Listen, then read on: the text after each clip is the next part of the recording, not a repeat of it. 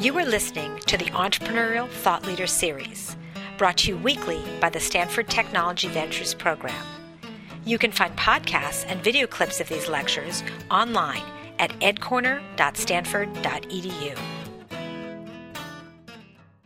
It is now my wonderful pleasure to in- introduce our terrific speaker today. Tom Kelley comes to us from IDEO, IDEO, which is probably a stone's throw from Stanford and uh, a really good friend of the Stanford community. Uh, if you don't know about IDEO, IDEO has designed uh, so many products that you probably use in your everyday life. Everything from the Crest neat squeeze tube to the original Palm 5 and the mouse. But they also have done a lot of really amazing things recently where they've been designing things well beyond products. They design experiences. They work with the Red Cross to design the whole uh, blood donation process, or they'll design the uh, office of the future. And uh, Tom has been at uh, IDEO for 21 years. He works there with his brother uh, David, who was the founder of IDEO, and they, he's been there since the company was just a handful of designers and now has 350 people there. Tom also is the author of two really interesting books. One of them is called The Art of Innovation, and I actually use the book as a textbook in my course on creativity and innovation. And uh, his second book is The 10 Faces of Innovation. And uh, Tom has agreed to stick around afterwards to sign books. There are books going to be on sale outside. But in addition, we have a special surprise because a handful of you in this room, uh, selected randomly, will get some signed copies for free. So stick around after the talk, and I'll tell you how that's going to happen. So without further ado, Tom Kelley.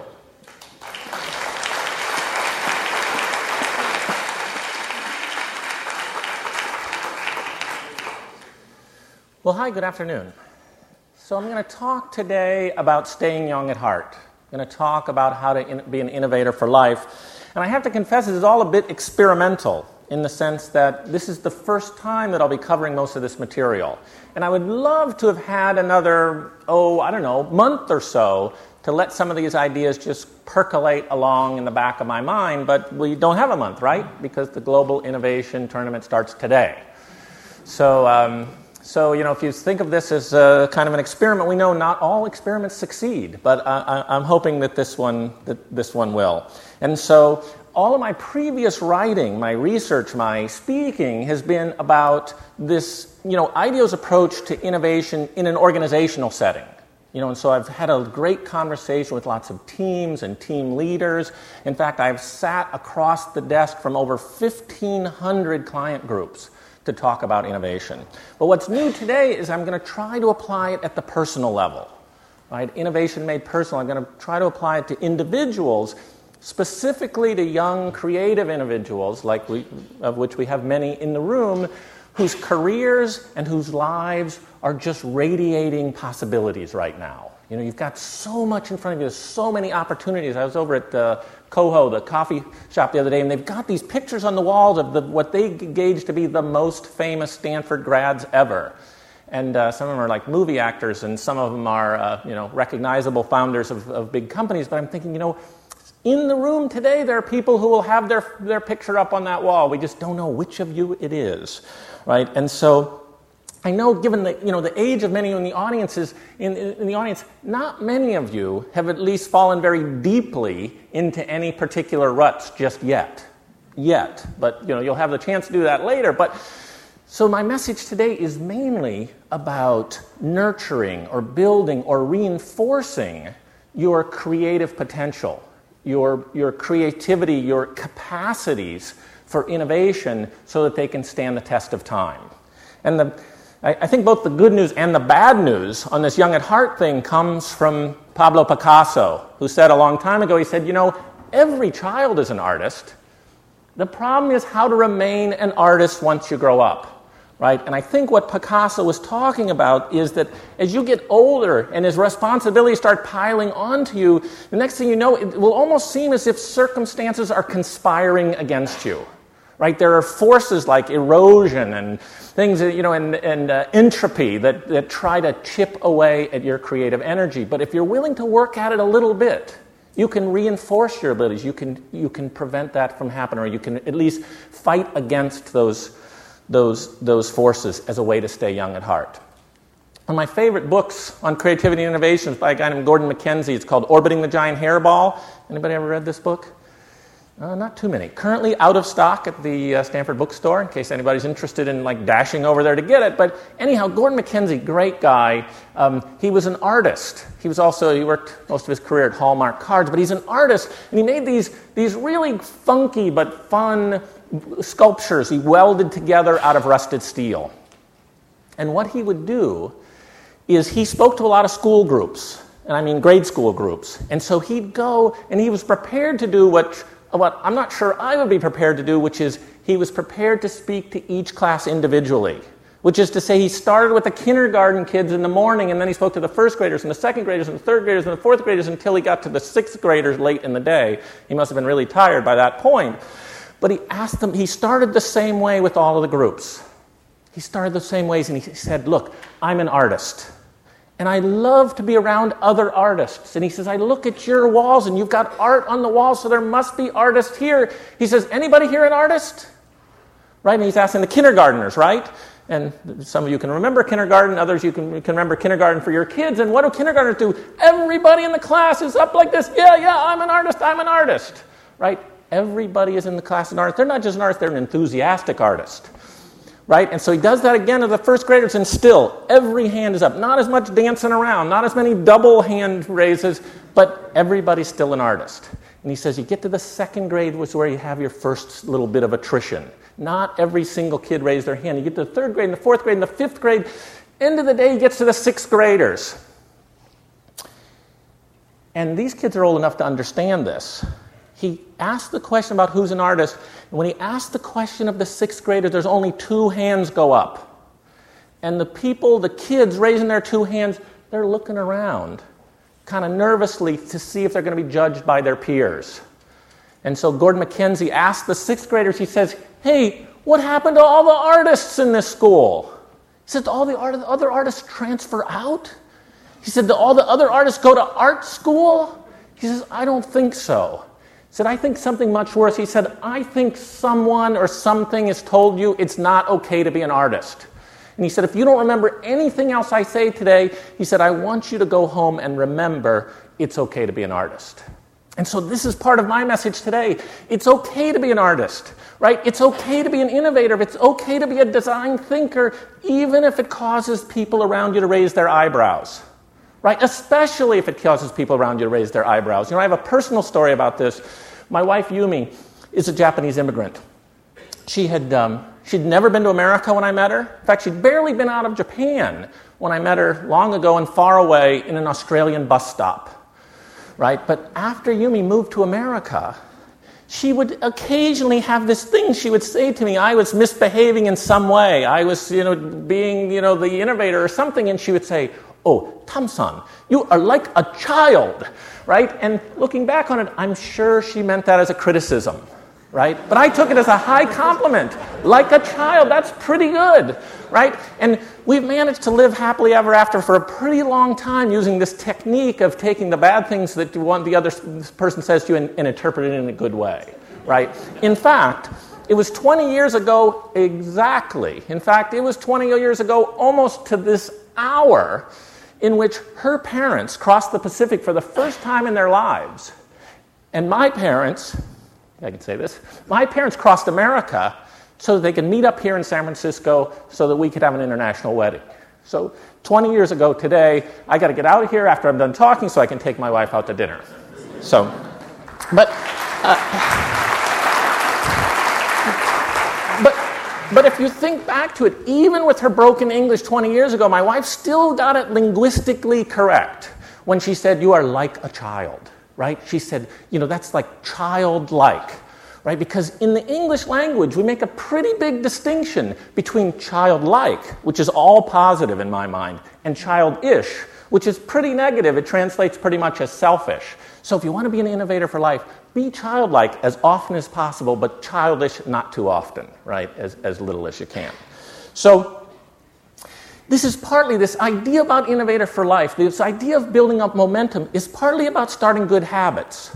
So, just as you could start now, you know, with a good habit that relates to health and wellness, if you could, starting today, eat edamame, as we do at our house, you might imagine, instead of uh, potato chips or pork rinds or whatever your, uh, your snack of choice is, if you could do that and start that habit and continue it on, that would contribute to your health and wellness over the course of your life. Right? In the same way, you can start mental or behavioral habits that will help you be an innovator for life. And so it's really about forming habits now that are going to help you that are going to help you later on. And I came up with five habits. I'm sure if you put your mind to it, you could come up with a lot more.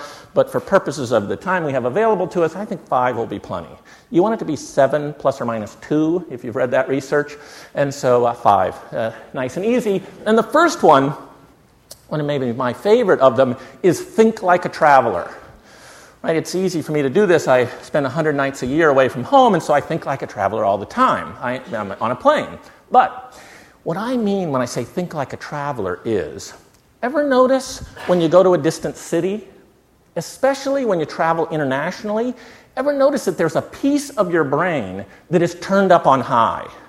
Right? You're in this hyper aware state where you notice everything right? You notice how the coins and the money is different. It's all better than the money in America, by the way. You know, it's a, we got a, a billion graphic designers or something in America. This is the best we can do. Our money is all green. I can't figure that out. But anyhow, coins, we can't do the dollar coin. Anyhow, don't get me started. So you notice that the money is different. You notice the shoes are different. In fact, when you're overseas, it's almost the surefire way to spot an American is look at their shoes. I don't know why. We, we always have different shoes than people in Europe or Asia or whatever. You notice the way they serve coffee is different. You notice the trains are different. You, you know, little bits of things, and your brain is on high alert. It must have something to do with evolution or, you know, looking out for predators or something. Because when you are traveling internationally, that part of your brain is super active, right? And you know, Tina, I don't know if anybody realizes this, actually a neuroscientist. I bet she could tell us which part of the brain it is. I don't really care. All I'm saying is, whatever part of that brain is that is super active when you're traveling internationally, try to turn up that part of your brain all the time, right? Because if, if you can do that, if you can have a higher state of awareness that people around you have, you will spot more opportunities and those opportunities will, val- will have value for you. So, you know, if you can observe more, if you can, if you can learn more, if you can get a better or more up to date, we'll come back to that in a minute, a more up to date view of human behavior, that gives you power. That gives you credibility as an innovator.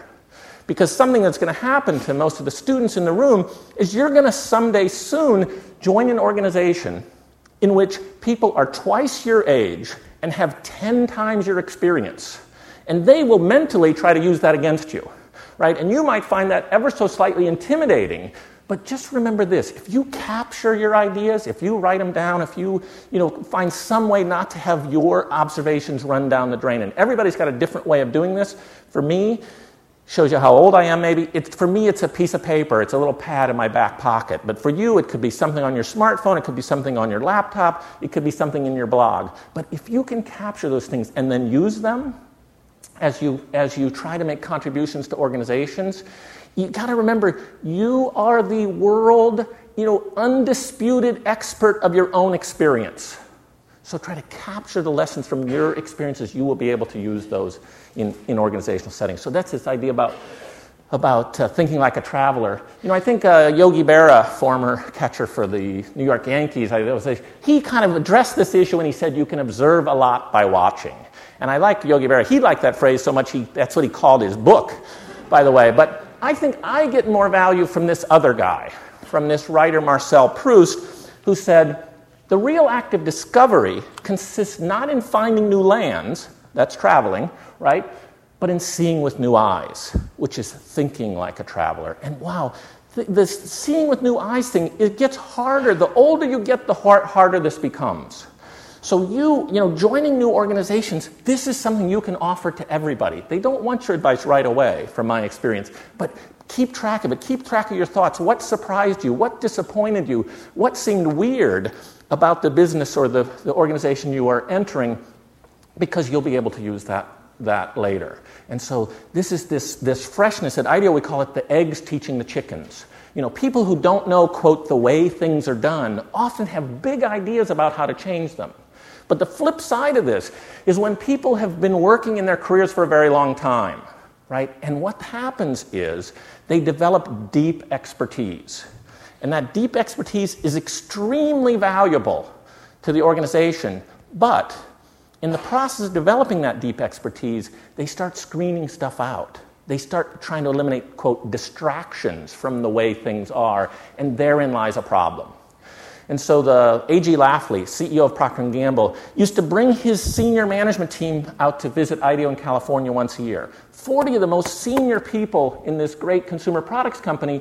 And we would say to them, look, you know more about your business than we are ever going to learn, right? But for purposes of today, if we're going to do these observations together, we want you to set aside some of what we know. We want you to see with new eyes. In fact, we even have a, an expression to describe this state of mind that we try to get people into to see with new eyes. We borrowed this expression, by the way, from Bob Sutton. Anybody know Bob? Uh, I'm just guessing lots of people. Anyhow, borrowed from Bob Sutton. Bob, in turn, borrowed it from a guy you may have heard of named George Carlin. You know, there's this, there's this well known expression. There's an expression from the dictionary used around the world, untranslated from the French. I um, spoke uh, last year, year before last, I spoke in 16 countries. And in all 16 countries, they use this expression deja vu, right? You've heard of deja vu? Been there before, right? This is the opposite of deja vu. It's called vujade, right? vujade is when you're in a place you've been a million times before and you're seeing it with fresh eyes and you start asking, gee, why do we do it this way? Why is it always that way? We're like, you know, and so if you can get this, this concept, this state of mind called vujade, it helps you to think like a traveler. It helps you to see with, with fresh eyes. So here's some good news about this think like a traveler thing about the you know because it's it, you know if you have time to go out and get a phd in something like oh, ethnography or cultural anthropology, I recommend it. We have lots of those people at IDEO. They're brilliant people. Their work is very interesting. I have learned a lot from them.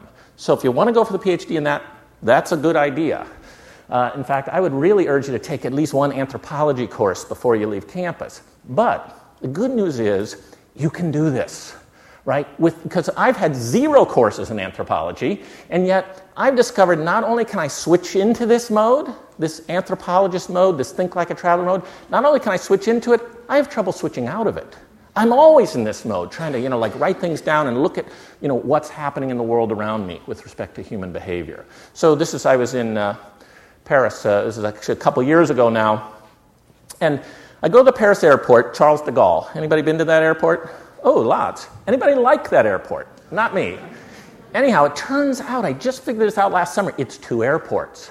There's this really ugly old round one that they make us Americans go to. The, the one that I'm talking about here. There's actually quite a nice Terminal 2 next door that I never saw. It's like they wouldn't let me in because they saw my passport was from somewhere else. Anyhow, so I'm talking about the old one. You go to the old one, it's in the circle. I, I go around two or three times getting lost. But eventually, you get out and you take this train into town. And I love that they've got the train into town worked out so well. We're not very good at that in the US. But they've got this train and it's safe and it's fast and it's clean and it costs seven euros. I think they raised it to eight this year. So it's all good, except for one thing. Except for if you want to get on that train in the airport, if you want to get on that train and go into town, you got to get past these turnstiles.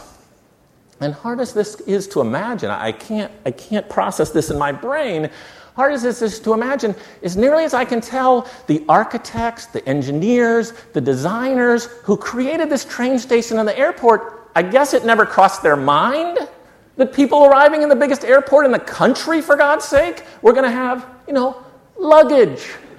Right? And so what I experienced was it was damn near impossible to get through that turnstile with my two bags. And I, you know, I travel pretty light. And so although I was kind of anxious to get into Paris, I actually hung out in the airport for 15 minutes to watch how other people did it.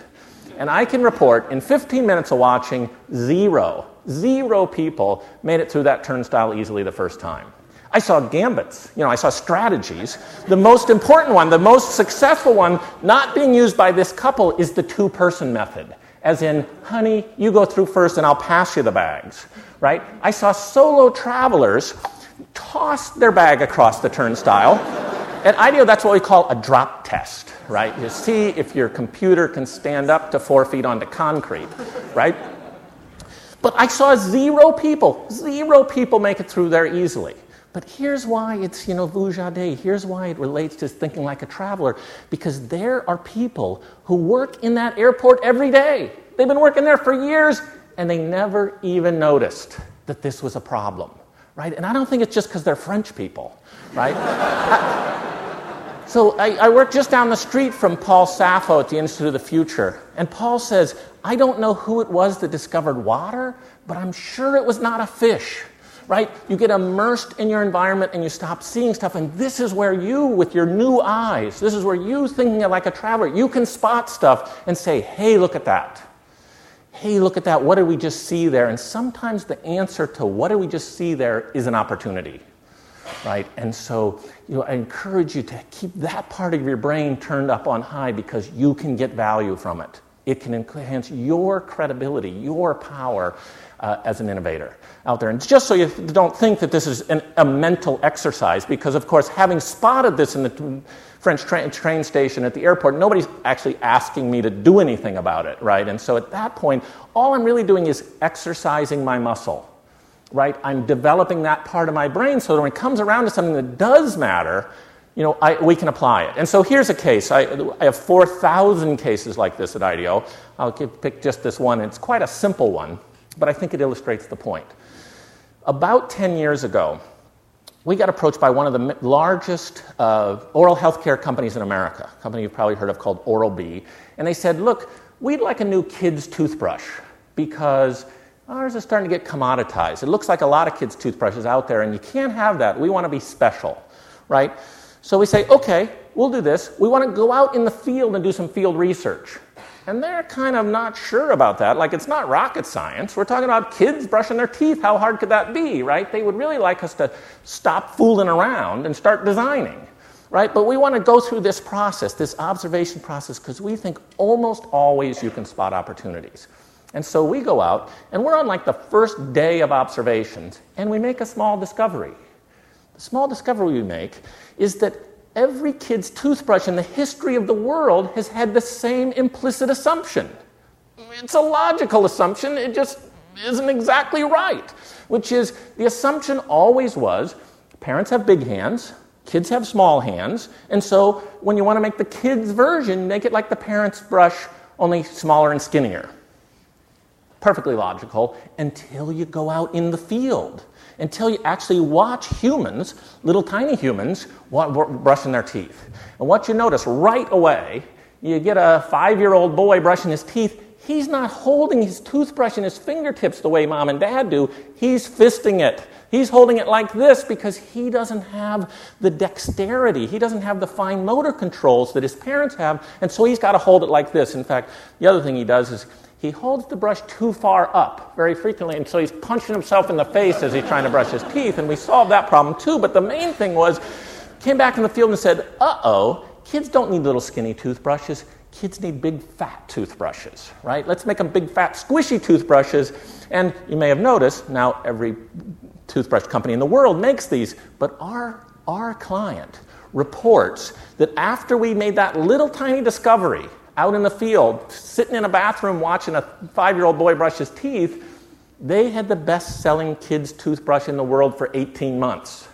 So when you think about power, when you think about you know, credibility, if you could go out in the field and do that observation and come up with that finding, and your company, your organization was the best in its field for 18 months afterwards, would that be worth it? I think that would be worth it. And so that's this message about think like a traveler, be an anthropologist, use your powers of observation, have that part of your brain turned up as high as you can uh, all, all along. So that's the first one. Promise not to spend as long on the next. But the, the second one is called think like an, I mean, is uh, treat life as an experiment. And this is partly about risk. This is partly about actually being willing to fail. Because experiments, as I said earlier, they're not all successes. That's why they call them experiments, right? And so if you treat life an experiment, you got to be prepared for some stuff not to work out. You know, I'm a, an author, and I take this approach with books too, because you can you go to a bookstore and you look at the books. You know, the average book is like 300 pages long. That can be intimidating. If you, you know, if mom raised you that once you start something, you got to finish it, Then a 300 page book, there's some big risk in cracking it open, right? Whereas if you treat that as an experiment and say, look, I'm just going to read the first 10 pages and then see how I feel, and if that's good, I'm going to continue, right? Then a book is not so scary. Then next thing you know, you read 10, 20, and 30, and if it's a good book, you get all the way through it, right? But what got you into it in the first place is you were willing to treat it as an experiment. Because if you go whole hog, if you got to you know, do the whole thing, know, that, that scares people away. And so you can go through your whole life with this method of like, look, I'm going to try this. I can put up with anything for a day. I can, you know, I'm going to see how this works. And so you get in the habit of you're failing, but ideally you're failing forward. You're failing in a way that has a little bit of learning attached to each one. And historically, the most famous guy in this experimenter category here in the US is this guy, right? Thomas Edison, right? And do we tend to think of Thomas Edison as a success? Right? I think we do. I think he's the most prolific inventor in the history of America. He made, you know, light bulbs, of course, we all know, phonographs. He's, you know, he had a whole long list of things, including tattoo pens. In fact, I think we're still using Edison's design today in the tattoo pen department. He also left us General Electric, which is going pretty strong uh, still after all these years, 120 years or whatever it is. But Edison, we think of him as success. No, he was piling up all kinds of failures. He wouldn't use that word. At one point in his life, he said, Well, I haven't failed. I've just found 10,000 ways that do not work. He was trying to come up with the, the filament for an electric light bulb, 10,000 things he tried. Think how frustrating that must have been. Well, he stuck with it, we, you know, and it worked out pretty well in the end. So he treated life as an experiment. He had this great group, this great team around him, and they were doing multiple experiments every day until they came up with a success. And the fact that one of them failed, no big deal. I got 9,000 other failures out there, right? And so Edison, way long time ago, so some people, especially people the age of some of the people in the room think, oh, that's a 19th century example. Don't talk to me about that. Here's two examples from the 20th century that have spilled over into the 21st century WD 40. Anybody have any WD 40 at home? Right? I, I suppose it's not that convenient in dorm rooms, but trust me, almost every house in America has got WD 40. I spoke in Brazil recently, and they all had WD 40 in their houses. Ever think about the name? I didn't. Right?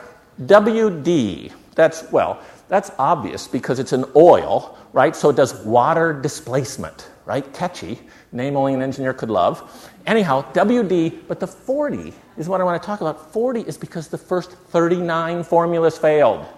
They stuck with it through 39 failures. They got to formula number 40 and they did darn good with that one. Right? This is a consumer product unchanged for about 50 years. You never get a chance to do that, but WD 40 did. And then that is nothing compared to this guy James Dyson. Anybody ever seen his cyclonic vacuums? They reportedly work pretty well. Anyhow, lots of people. Okay.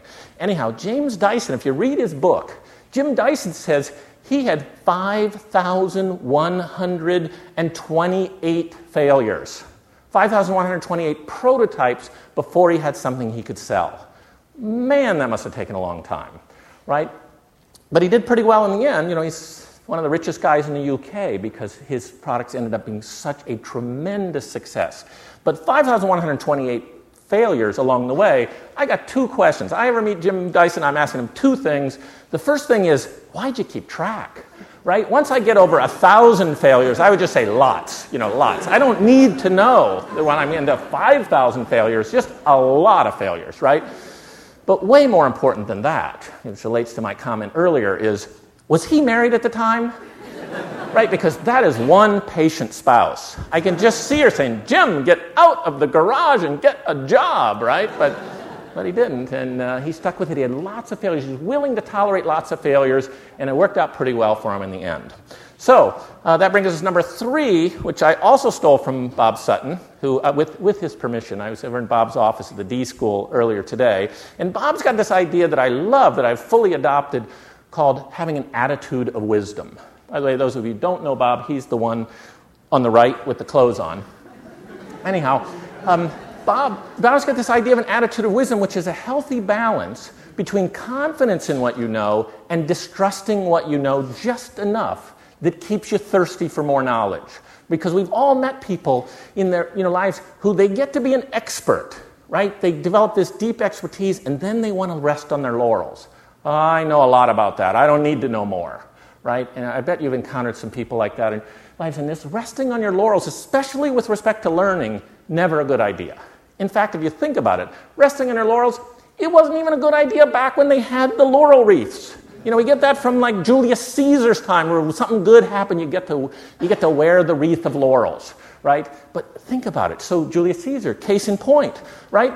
Julius Caesar, 44 BC, he's made emperor for life, right? Imagine that's a happy day, right? emperor for life doesn't have a nice ring to it, right? You're not just emperor for life of Lithuania, right? You're emperor for life of the most powerful empire in the world right? Being president of the U.S. is nothing like that. You know, you get eight years, you got to give it up, right? So he's emperor for life. He is the happiest, proudest guy in the world on that day. And he, you know what? He remained emperor for life. But his friends killed him a month later, right? And so resting on your laurels, even back then, bad idea. Can't, certainly can't do it now. So on this attitude of wisdom, I think, you know, the very quotable Mark Twain. I love Twain. I don't even know if he said all that stuff, but if he did, I just want to follow him around writing stuff down as he said it. He said at one point in his life, he said, It's not what you don't know that gets you into trouble, it's what you know for sure that ain't so. Right? And this know for sure stuff can be really a problem for lots of people. I was in. Um, I was in Istanbul recently with a very charismatic uh, executive vice president at Best Buy, you know, a big retailer. And he told a story from before he joined the organization. He told this story about one of these things that you know for sure that ain't so.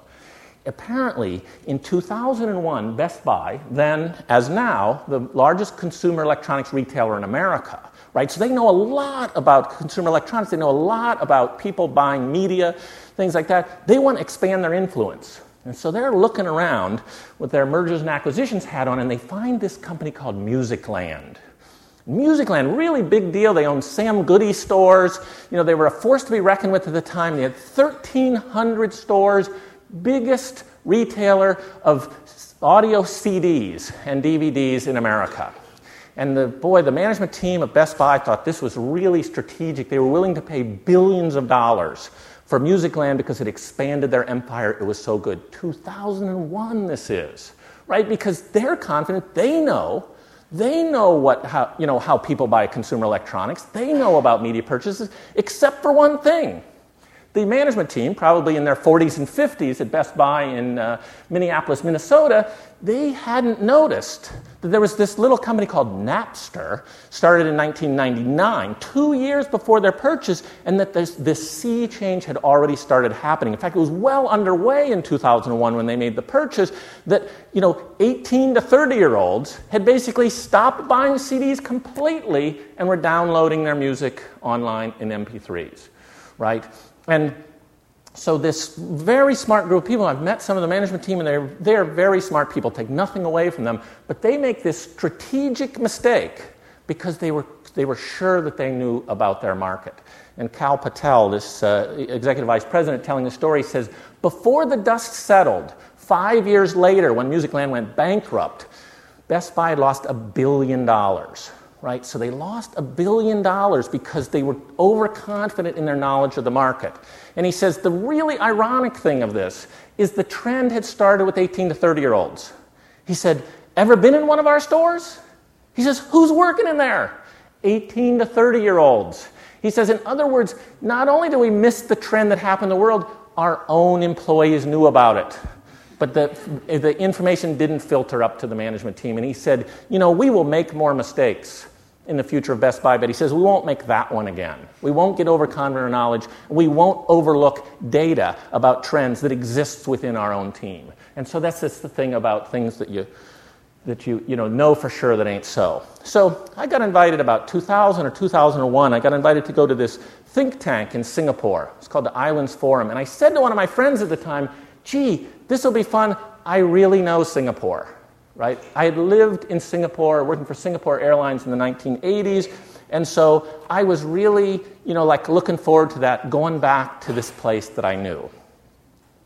And I wasn't off that plane five minutes at Changi Airport, where I used to work for Singapore Airlines, before it occurred to me no, duh, I don't know Singapore. I know Singapore 1985. And if you haven't looked lately, Singapore 1985 doesn't exist anymore, right? And so I'm walking around with this, this, this misperception that I have knowledge that is in fact way out of date. And so as you get older, you've got to continuously hold up your worldview against, you know, the actual world that's out there to see where, where they disagree. And where they do disagree, you've got to continuously adjust your point of view. Got to have an attitude of wisdom that allows you to adjust your point of view when the world turns a little bit when you're not looking. And so, having learned that lesson, I'm quite sensitive to it, of, of having the, the, the idea that I'm smart about something when I'm really the opposite. So uh, let's see. We had think like a traveler. We had treat life as an experiment. We had an attitude of wisdom. Number four has two parts, actually. Part one is use your whole brain, right? And since the, your K through 12 education was so good at developing your left brain analytical skills, anybody from the law school or the business school here?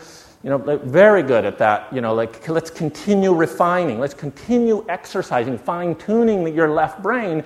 But in fact, there's lots of opportunities out there for your right brain to make its mark, right? Uh, Roger Martin at University of Toronto calls it the opposable brain, you know, applying the left brain and right brain at the same time. And what I'd really love to do at this point is there was a, there was a wonderful uh, presentation at the um, TED conference in Monterey this year, a woman named Jill Bolte Taylor, where she's talking about how the left brain and the right brain, she says they're really pretty separate. And she'll, she says, Oh, let me show you what I mean. And she turns, there's a little screen here, and she turns behind the screen and she comes out with a brain, with a human brain, with the, with the, um, the, uh, the cord, the spinal cord hanging down. And I'm thinking, you don't see that every day, right? So I, I wish I had the brain here I could hold out, but basically, since your left brain is already very well taken care of, this whole brain approach that Dan Pink talks about in his great book, A Whole New Mind, uh, it's really talking about bringing your right brain into play. And I'm going to go out on a limb and predict that the winners of this year's Global Innovation Tournament, they're going to use a lot of right brain intuitive skills as part of their successful entry. So, that, oh, so that's part one, use your whole brain. But part two is use this thing that Guy Claxton calls your tortoise mind. He's, this great book, it's called Harebrained Tortoise Mind. And he says the harebrain is the one you know really well. Harebrain, that's the brain you can focus, you can concentrate with, is under your direct control.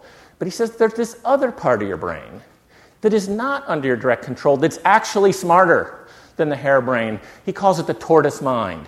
And this is where contemplation happens. This is where rumination happens. Your tortoise mind is working on things in the background all the time. And you can, if you work at it, you can actually assign little tasks to the tortoise mind. There are people who are really good at this. They'll write a question down before they go to sleep in the hopes that their brain will work on it overnight and maybe come up with an answer. So, um, you know, there, there are ways if you, can, if you can address the tortoise mind, you can, you can do things with it. I think that, you know, it's partly got the metaphor of growing an idea from seed right? I worked on a, a, farm in North Dakota one time. We were growing wheat. And, you know, all the concentration in the world, all the heat and light and moisture and fertilizer and everything you apply to that, you're not going to grow that wheat overnight. It just doesn't happen. It's not in the, it's not in the realm of possibility. Growing wheat, just like growing certain kind of ideas, takes time. And you, you, try to, you try to build the right greenhouse, you try to build the right atmosphere, but you can't always accelerate the process. And so there are researchers now looking into the science of epiphany right? People have these flashes of brilliance. Uh, allegedly, you know, uh, Newton is under the apple tree and the apple falls, and he suddenly it's a fully formed point of view about the, you know, the idea called gravity. I seriously doubt that it happened exactly that way, but there are epiphanies. There are aha moments. And what's really happening in that aha moment, according to the neuroscientists looking into this, is it's not like you're, you had a lightning bolt come down and deliver all that knowledge to you. It's that your tortoise mind has been working on this for days or weeks or months or in some cases even years, and you've just crossed the finish line. You've just gotten to a place where you say, oh, it's obvious now, isn't it? But it wasn't obvious for the previous, you know, however many number of years. So here's the thing is if your mind is running like this, like Grand Central Station, it is a big distraction to the tortoise mind, right? Because you, you, the tortoise mind needs a little space. And so what you have to do, and this is sometimes easier said than done, you gotta find you gotta find a way to take some time to daydream. I had this for me personally. I, I, I, early in my IDEO career, I was commuting from San Francisco. Now I can ride my bike to work, and that's really quick. You know, I don't have to listen to those radio shows about, you know, where, you know, there's big traffic on, uh, you know, the Caldecott Tunnel or whatever, because I, you know, I got an eight minute bike ride. But in the old days, I had something approaching an hour commute, and I got addicted to, to audiobooks. Anybody else like audiobooks? I really got addicted to them. I listened to 300 audiobooks. I loved them. Basically, you leave me alone for a minute in a car or you know anywhere else, the, the book is on. And that was all good. It was really entertaining. I still love them. But when I started working on my first book, I realized that those audiobooks were kind of crowding out, you know, they were taking up all my attention. They were crowding out my ability to daydream. And so I actually dialed them way back in order to turn up my creative powers to write my first book, right? And so it's this, this chance of, you know, taking some time to daydream so that you can engage that, that tortoise mind, which is, you know, um, that brings me to the other thing, which is related to this daydream thing, which is finding your muse, right? So I have a set of things I could tell you, I could write them down, but it almost is irrelevant what my set of characteristics are that, that allow me to be most creative. But as part of your journey of self discovery, really important for you to figure out for you what, what unique set of circumstances help you be most creative. And it can be a whole host of things. It can be a certain type of music. I wrote two thirds of my, my first book listening to something called Brian Eno's Music for Airports. I doubt that that will work for you. Really helped me a lot, right? It's about figuring out do you like a lot of stimulus or do you like a lot of quiet? Are you best at certain times of day? You know, if you figure out through self discovery that you are the most productive or the most creative between 8 a.m. and 10 a.m. in the morning, then for God's sake, don't spend a minute doing email during those two hours. Don't go to anything called a status meeting during those two hours, because that's a precious commodity. That's when you're being visited by the muse, right? This is when you are most creative, and so you got to leverage that. You got to take advantage of that. Some people, by the way, find that they take a nap during the day. They're good in the morning and then they're bad in the afternoon. They figure out if they take a nap midday, they can have two mornings. So, whatever works for you, got to figure this out. This is super important for you to know what, what you know, your muse is, what set of circumstances allow you to be most creative. And in the old days, you know, way, way back when Michelangelo was painting, this is the Sibyl of Delphi, he painted on the, the ceiling of the Sistine Chapel. Back then, they thought the muse was really fickle. I think you can manage the muse a little bit, but they thought the muse was really fickle, and the muse wouldn't come to you sometimes. And so what they did is said, well, if the muse won't come to you, you got to go to the house of the muse. So they created back then this thing you've probably heard of museums, House of the Muse, right? And so you got to find your own muse. What is right for you? I doubt that it's museums, but but spend some time thinking about what's right for you. And so last to these five, these five habits, these five ideas about how you can be a, an innovator for life is this one called Follow Your Passion. Let me go back to that. Follow your passion. And the thing about this, it sounds kind of corny. It sounds kind of trite, but this is really important. You know, because I got a lot of friends my age, and I can put them into two buckets. The people who followed their passions and loved their life. They love their career. They, they are happy most of the time, and people who did not. And for the most part, some of them are pretty miserable. Or at, at best case, they're working for the weekend right? Because all the fun happens on Saturday and Sunday, and that stuff during the week is awful, right? And uh, try to avoid that fate if you can. I, I, met Francis Ford Coppola last year. We were both in the same speaking calendar in um, Buenos Aires, Argentina.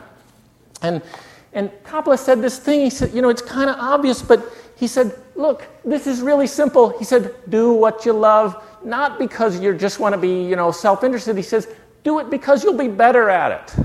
He says, I love wine, and so I have a winery, and I think it's pretty good. He said, I love food, and you know, so I have a restaurant business and I have a pasta business, right? He's starting a resort apparently in South America, and he says he uses all of those just to generate cash so he can finance his own movies, right? And so, pretty obvious, but I hadn't thought of it in those terms. Do, it, do what you love because you'll be better. You'll be willing to put in the extra time, the extra mental energy because you love it. I saw, it's been several years ago, I saw uh, Jim Collins speak. Anybody read any of his books? He wrote two great books. Oh, a lot of people. So, Built to Last and then Good to Great. Right? And it's several years ago, and he used no slides of any kind. He's drawn circles in the air like this. But there was something he said that has stuck with me. I remember like it was yesterday. And he was talking, at first it seemed he was talking about companies. But as he got into it, it really seemed like he was talking to us each as individuals. And he said, trying to think of what you should do next, he says, think about these three circles. And the first circle is, what are you good at? He says, by the time you reach a certain age, most people have a sense of what they're good at. Right? He says, but watch out for this circle, because in this circle, he says, lives the curse of competence. Right? Just because you're good at something doesn't mean you should do it. He says, You might be, if you look around your school or your office, you might discover you're the fastest person you ever met at the keyboard. He says, Does that mean you should be a data entry operator? Probably not, right? He said he was really good at math. And everybody said to him, Jim, you should be a math major. And so he listened to that advice and he got to school and he was he continued to be good at math, but he ran into people living in the second circle. And the second circle is what are you born to do? Right? When are you the happiest? When are you in a state of flow? And he said he met people, I think it was mostly guys, he met people who were never happier than when they were solving equations, right? And doing proofs. And he said, you know, I realized that good as I was at math, this is not my true calling. Right? And so he thought about those two circles. Then he thought about this third one. He says, Don't overemphasize this one, but you got to think about it, which is, what will people pay you to do? Because he said, you know, they say do what you love and the money will follow. He says it's not literally true. He said his favorite thing is to listen to Brahms symphonies. He says, There are Brahms symphonies I've listened to a hundred times, and I have yet to find anybody who'll pay me a nickel to listen to Brahms, Brahms, symphony, Brahms symphonies. So he says, Think about this intersection. Think about where you are. Oh, and by the way, then he drew a little box around it, and he said, Then there's this other thing called who, right? He said, Which is who you're going to work with? Who's on the bus with you?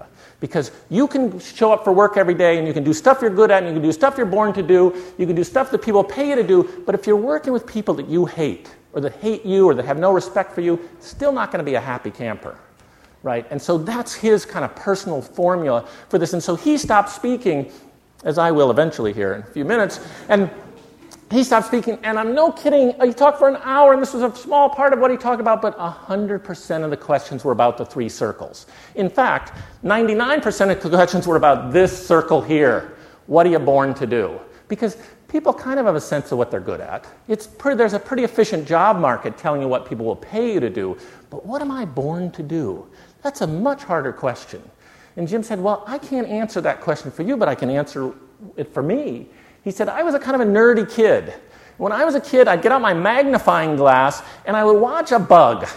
He says, and I'd get one of these old style laboratory notebooks and I'd write down my observations. Every day I'd watch that bug and how does he eat and does he sleep and what's the bug doing all day. He admitted up front he was a nerdy kid, right? Anyhow, so that's what he would do. And so he said he found himself at this point in life. He's working for Hewlett Packard, great company, which he openly acknowledges, but he wasn't happy. And so he said he got out one of those those laboratory notebooks and he wrote on it a bug at the top, and then he wrote a bug called Jim. And for two years, he kept a laboratory notebook on himself. It wasn't a journal, he wasn't writing down the occurrences of the day. He wrote down during the day, during each day for two years, when did I feel at my best? When was I in a state of flow? When did I feel the happiest? Because that's really important. And he said it took him two years of discovery. This is the tortoise mind again. It Took him two years of discovery, but he eventually figured out he was happiest when he was teaching and when he was working on systems, you know, things with lots of little complexities and moving part. And he said, figured out I should be teaching about systems. And so he did. And I think he taught about systems at Stanford for a while as well until he found a, another calling. But he kept a lab notebook on himself. And so I've actually made this suggestion to somebody who's very near and dear to me, and that person followed this advice and got some value on it. And so if you're wondering, if you're drawing those three circles in your head and you're wondering, what am I born to do? I'd encourage you to try this lab notebook. It's an experiment, right? Can't hurt right? So, you know, the, on this thing about following your passions, the, you know, I think the definitive word comes from this, this uh, British historian, Arnold Toynbee, who says the supreme achievement in life is to blur the line between work and play. And that is what I try to do at IDEO. That's what I think a lot of my colleagues do. As near as I can tell, that's what Tina Seelig does. Blur the line between work and play, where you say, wait, are we working here or not? I lost track. And do I get paid to do this? This is pretty good right? And so that's what you want to seek out. If you can follow your passions, if you can blur that line between work and play, that, that is almost the formula for a great life. So, look, there were five of these, right? Five, seven plus or minus two. There, there are five ideas, five habits, five things that you can do. And the first one was think like a traveler. Turn up that piece of your brain, right? So that you can do those observations all the time, so that you can be the person who develops this, this uh, deep and up to date knowledge of what's happening around them uh, around you. There's the second one was treat life as an experiment. Be willing to fail a little bit. Be willing to, uh, you know, as, as long as there's learning attached. Be willing to have some things not go as well. Be willing to look a little silly in front of your peers because sometimes experimentation re- re- requires that. The third one was nurture an attitude of wisdom, as uh, Bob Sutton would urge us to do that thing about having confidence but distrusting your knowledge just enough to, uh, you know, to keep to keep searching. Uh, that's number three. Number four was use your whole brain and your tortoise mind. The tortoise mind being, to me, the more interesting of the two in certain ways because most people are conscious of this left brain, right brain thing. And then five, follow your passions. Try to blur the line between work and play. And if you can do those things, if you can develop these five habits, if you can you know, get a kind of an innovation momentum going, then you can nurture and build and reinforce your own creativity, and you can stay young at heart and be an innovator for life. Thank you very much.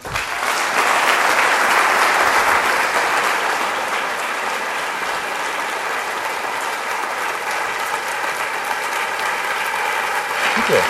So,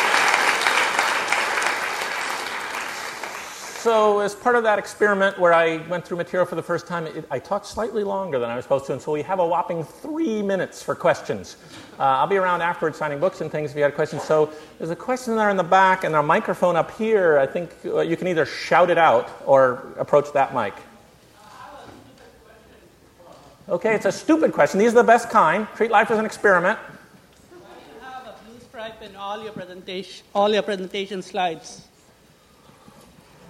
Okay, the question is, why is there a blue stripe in my audio in my uh, visual presentation? This is really important. We've got to the heart of the matter here, and the answer is when I made this. Um, this one is missing the blue stripe at the top, but when I made this presentation a long time ago, so this is all graphic design by Tom Kelley. There was this, um, there was this point of view that said that, remember TVs, the old ones, the CRT based TVs, that a squarish TV was old and soon to be outdated.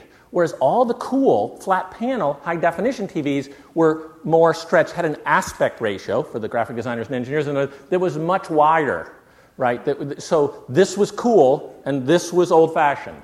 And so, following that, that basic thought, I wanted mine to be cool and distinctive from, because people get tired of PowerPoint, right? It is actually the software underlying this presentation. I wanted it to seem fresher and newer, and so, uh, lacking the full complement of graphic design skills, I just stuck with that template. So, glad we got that one out of the way. So, anybody want to talk about design or innovation or creativity or any of those? Uh, a question? What's the coolest thing you ever designed? Oh, what's the coolest thing we ever designed? So, as Tina said, we're off onto designing experiences now, but if we stick with products, coolest thing we ever designed, easy answer right? Because we did all, we made all these billions of dollars for people. You know, the Crest Neat Squeeze toothpaste tube, the Palm V, fabulously profitable products. But my favorite by far is called the Heartstream defibrillator. For all I know, there's one out in the lobby of this building.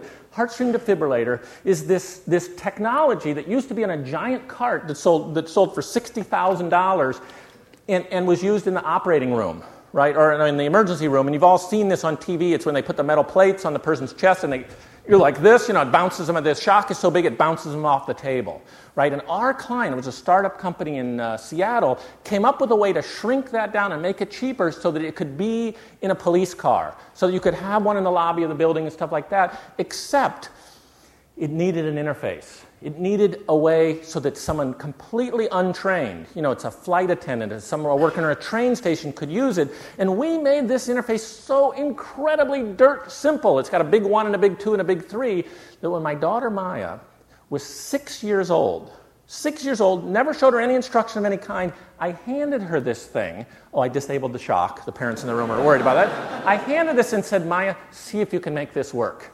And I swear to God, my six year old daughter could have saved a life if anybody had let her at the time. So, wow, you make it so a six year old girl can, can operate it you know, without instructions. That's pretty good. And so I am certain.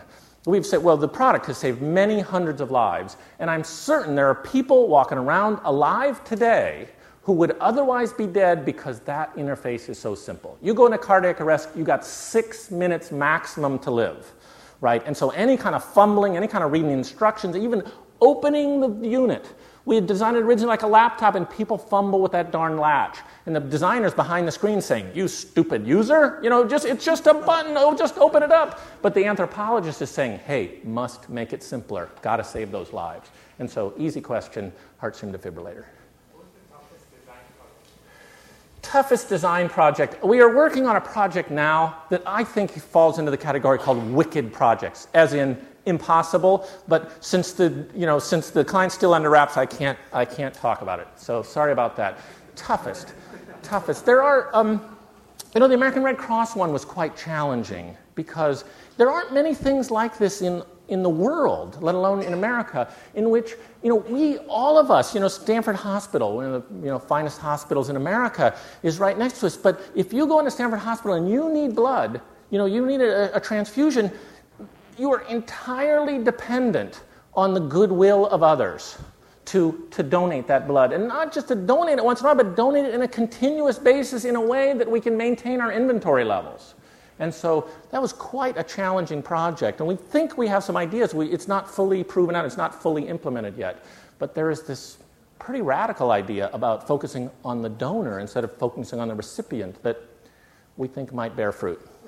What do you think most companies can do opposed individuals to be much more innovative? What could they change about themselves once they hire thousands of people, train them Sure. differently, do things a certain way, and just break them out? Okay, so question is how do companies get more innovative? And wow, now we're on a topic I know about, right? So um, I've written two books on that subject exactly, and so I, you know, I say just by example, two of the companies that I've seen the biggest change in in my whole career were Samsung and Procter and Gamble, and there was a series of things that both had charismatic leaders. Um, both, you know, had this, this momentous change where they said, okay, must fix this right? But um, in, both cases, a whole series of things. At Samsung, the most radical idea was let's have the older people listen to the younger people just a little bit. As far as I know, that had never happened in the history of Samsung before. It was a very autocratic organization. But they also set up they set up design centers around the world because they wanted this antennae, they called them, you know, antenna to bring in new learning. And Procter & Gamble, it's a series of things. It's a culture of brainstorming. It's, um, it's more than anything, it's this idea about humility. It's this idea that we don't have to have all the solutions. When A.G. Lafley, their great CEO, came into power, he said, Look, I, I want you to switch from being problem solvers to being solution finders. And you can imagine his R&D team at the time said, "Yeah, okay, boss. The new speak. Uh, stop saying problem solver. Start saying solution finder." They thought it was all semantics, but in fact, it was a sea change for the company because it was a company with great pride, great R&D team, and up until then, they thought no matter what the challenge, they had to build it themselves because we have the best chemists, we have the smartest people on the planet, is what they're thinking. And they do have very bright people. But when they switched to this solution finder mode, what they said was it would be foolish for us to try to solve this problem ourselves. If somebody else, if a PhD student in Jakarta has been working on this for seven years, we want to start with what they know. We want to license it, we want to buy it, we want to hire that person, we want to tap into that knowledge. And so, right now, you get no extra credit for developing a solution yourselves. You get extra credit for finding it somewhere in the world and, and bringing it in. And so there's this whole language in companies about not invented here, and it just went completely away at Procter & Gamble. You can't even voice that idea because your friends will say, You didn't get the memo, right? The CEO said he wants at least 50% of the ideas come from the outside, and it has opened up their company. You can see it in the, you know, their rate of new product introduction, you can see it in the culture of the company um, because they made that change. So, but I, uh, two books. Uh, yeah, I re- recommend the, the second one if you want to go into that thing. And I All see. right. So, on behalf okay. of BASES and STVP, thank you very much, Tom, for your participation. Thank you very much. Oh, thank you.